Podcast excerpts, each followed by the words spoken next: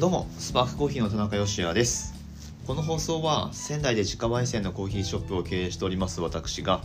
ちょっとためになるコーヒーの話と子育てもビジネスも両立したい夫婦で挑戦する日々の話をお届けする番組です。本日は11月25日木曜日の放送です。ということで今日はですねあまり時間がないので日記のようなお話になると思うんですけれども昨日ですね水曜日定休日過ごしてみてなんか思ったこととか。ああごめんね。はいはいはい。なんかあのここんなとこ行ってきましたみたいなお話を、えー、するだけの回になると思うんですけれども。はい。あのお分かりの通り今娘を抱っこしててちょっとまああのなんだろうな機嫌悪くはないんですけれどもなんかあごめんね。はい。よいしょ大丈夫かな？機嫌そんなに悪くないと思うんですけどなんかねあの機嫌良かったりちょっとこんな感じでぐずったりの行ったり来たりなのでちょっとねあんまり長い時間取れないと思うんですけれどもやっていこうと思います。さて仙台のうんと駅に直結する商業施設でエスパルってあるんですけれどもそのエスパルの本館じゃなくて反対側の方にエスパル2っていうのが、えーと、10年前くらいなのかなからありましてでこのほどなんか完全、えー、改装してリニューアルオープンみたいなのやったんですけれどもそこの目玉テナントとしてロンハーマン仙台店がオープンしてました。はい。ロンハーマンねあの東京とかお住まいの方はね、関東方面お住まいの方は行ったことある方も多くいらっしゃると思うんですけれども双子玉川とかですか？僕行ったことないと思うんだよな。あのまあおしゃれライフスタイルセレクトショップだと思うんですけれども行ってきましてあのいいですね。なんか売ってるものもちろんめちゃくちゃ高いものばっかりだしなんかねそんなおいそれと あの行くたびになんかこう買ってとかっていう風にはできないんですけれどもはい。まあ、高いには高いなりの理由があるのでなんかそういうものをこうたまにね手に取って目にしてっていうのはなんかいいなって思いました単純に。目の保養になるというかね。はい。で、まあ、セレクトショップですよねロンハーマンってでまあセレクトショップでよくなんか言われるのがオリジナルばっかりでいや全然セレクトしてねえじゃんっていう。はい。あの消費者側としてはなんかそういうね物足りなさを感じることって結構あって。で、まあ、とりわけ仙台の仙台に進出しているセレクトショップだと、まあ、その傾向その傾向が割とあるのかなというふうに思います。うん、なんかねあのー、まあユナイテッドアローズならアローズで、まあ、ビームスならビームスシップスならシップスでどこでもいいんですけれどもなんかセレクトをしてるインポートブランドもしくはドメスティックブランドとかっていうよりはなんかそのタグにセレクトショップのタグがついてるっていうね、うん。まあ、セレオリセレオリって言ったりしますけれども。はい。まあなんかそういうのが多くてあんまりこうラインナップ的にワクワクしないみたいな、うん。まあ、特に服好きでよく見てる方にするとそういう物足りなさがあると思うんですけれども。まあ、ビジネス的なことを言えばセレオリ売るのって全然 OK だしむしろねそっちの方が良かったりもすることもあるんですけれども、うん、そのなんかこうアパレル側のはい、視点では多分そういうのもあると思うんですけれども、まあ、やっぱりこうねいろんなブランドのものせっかくセレクトショップっていう建前でやってるんであれば見たいじゃないですか。でローハーマンどうなのかなと思って仙台店行ってみたんですけれども結構セレクト品ありますね。でしかも仙台ではあまりこう取り扱いないようなブランドのものっていうのがわりかしこうセレクトされてるんじゃないかなと思います。まあ、仙台のセレクトショップで言えば服好きな方だったらね昔から知ってると思うんですけどもレクルールさん。はい、あのリボリューションビルのレクルールですね。もう老舗の、えー、ハイブランドセレクトショップでございますけれども、まあ、レクルールがしかなかったと言ってもいいんじゃないかなと思いますけれどもそういうちょっと高価格帯のブランドの,、ね、あのセレクトやってるっていうところはレクリュールさんくらいしかなかったんじゃないかなと思いますけれども、まあ、そこと一部かぶるブランドもあるんだけどロンハーマンにも結構ありましたね。あの丸二とかね。あのロゴの T シャツ 有名になってますけど丸二とか。あとは OAMC なんかもちょろっとありましたね。ルメールもありました。ルメールはちょっと僕一方しか見つけられなかったんですけれども、うん、トム・フォードとかね。あの結構そういう名だたるハイブランドがあったりして服好き、まあ、うん、僕そんな服好きまあ服好きか。服好きとしてはあのテンションの上がるラインナップになってるんじゃないかなと思います。はい。まあ、生活雑貨とかもうちょっと品数あるのかなと思って期待していったんですけども、まあ、その辺はあんまり実はなくって、うん、割とアパレルの方に寄ってるのかなっていう気がするんですけれども。はい。あのベビーキッズ用品なんかもねちょろっと、えー、そっちのコーナーもあったりするんですがあの何が言いたかったかっていうとあのとてもいいお店ですということですね。はい、まあ、仙台でねなかなかそういう高価格帯のブランドセレクトして置いてるっていう。でしかもなんだろうフラッと入れるお店っていうのが、まあ、あんまりないと思うのでレクルールさんはねやっぱリボリューションビルのエレベーターで上がっていくんでちょっとねあのなんか買いに行く感じじゃないと行きづらいですよねなのでロンハーマンは、ね、駅ビル直結でフラッと入って別に何も買わなくてもいい雰囲気があるので、はい、あのさらっと なんかこう面白いのあるかなっていう風に見に行く分には全然いいんじゃないかなと思います。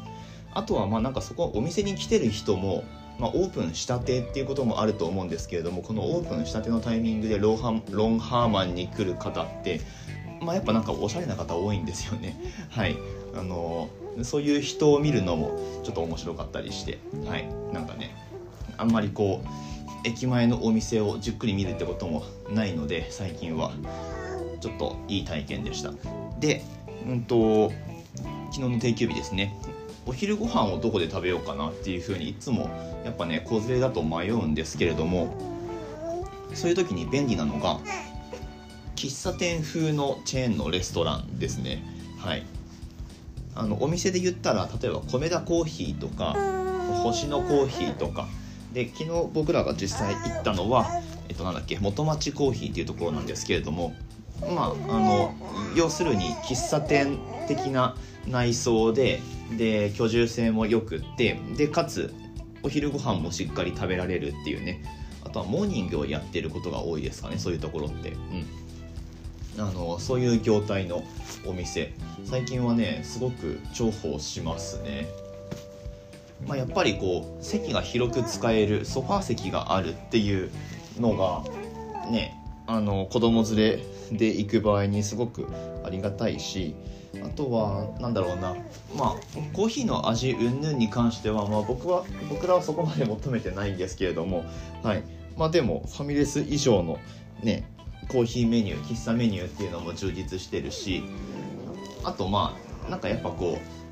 うメニューに既視感があっていいですよね、うん、なんかハンバーグ使ったやつとか、えーと、サンドイッチとか、うん、カツサンドとかねいろいろあると思うんですけれどもなんかやっぱりその見たことあって安心感があるけどなんか普段あんまりそういうとこ行かないみたいなあの業態だと思うんですよ。なので、まあ、ファミレスとして使えるしなんなら既存のガストとかココスとか、まあ、そういったファミレスよりもそういうなんか喫茶店レストランみたいなところの方が使い勝手がすごくいいですね。でその分まああの値段はねそんなに安くはないんですけれどもまあでもだってねお昼ご飯で1000円ちょっとくらい1200300円くらいのもんですか、まあ、ファミレスと比べるとやっぱり少し値段は上がると思うんですけれども、まあ、その分やっぱりその席の居住性っていうのもいいですし、まあ、サービスもなんか店員さんのサービス的にもすごくいいし、うん、あのいいんじゃないかなって思いますね。まあお子さん連れで行く場合はそうだなお子さん2人以上連れて行く人ばっかりだとまあそれだと本当にファミレスになっちゃうのでちょっとねあんまり歓迎されないのかもしれないんですけれども、まあ、うちみたいなちっちゃい、えー、子供1人連れて行く分にはなんか全然いいのかなっていう風な気がしますね。うんまあ、まずソファー席でこうゆったり過ごせるっていうのがすごくいいですね。はい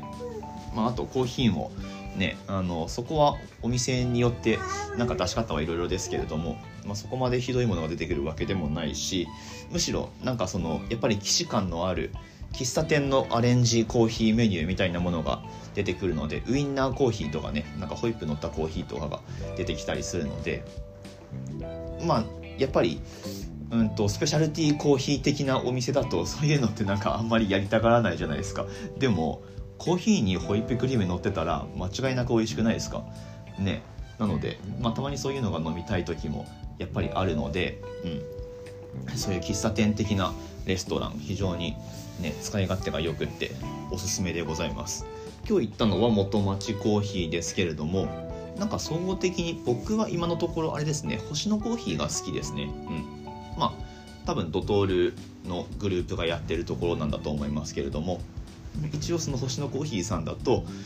提供されるコーヒーは全部ハンドドリップっていう風に言ってますかね、うん、全部ってすごいですよね。確かにその下の作ってるカウンター見ると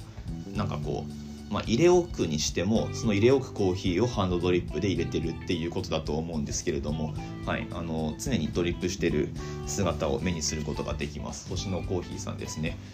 おすすめでございます。ということで今日はですねまあ昨日の過ごし方から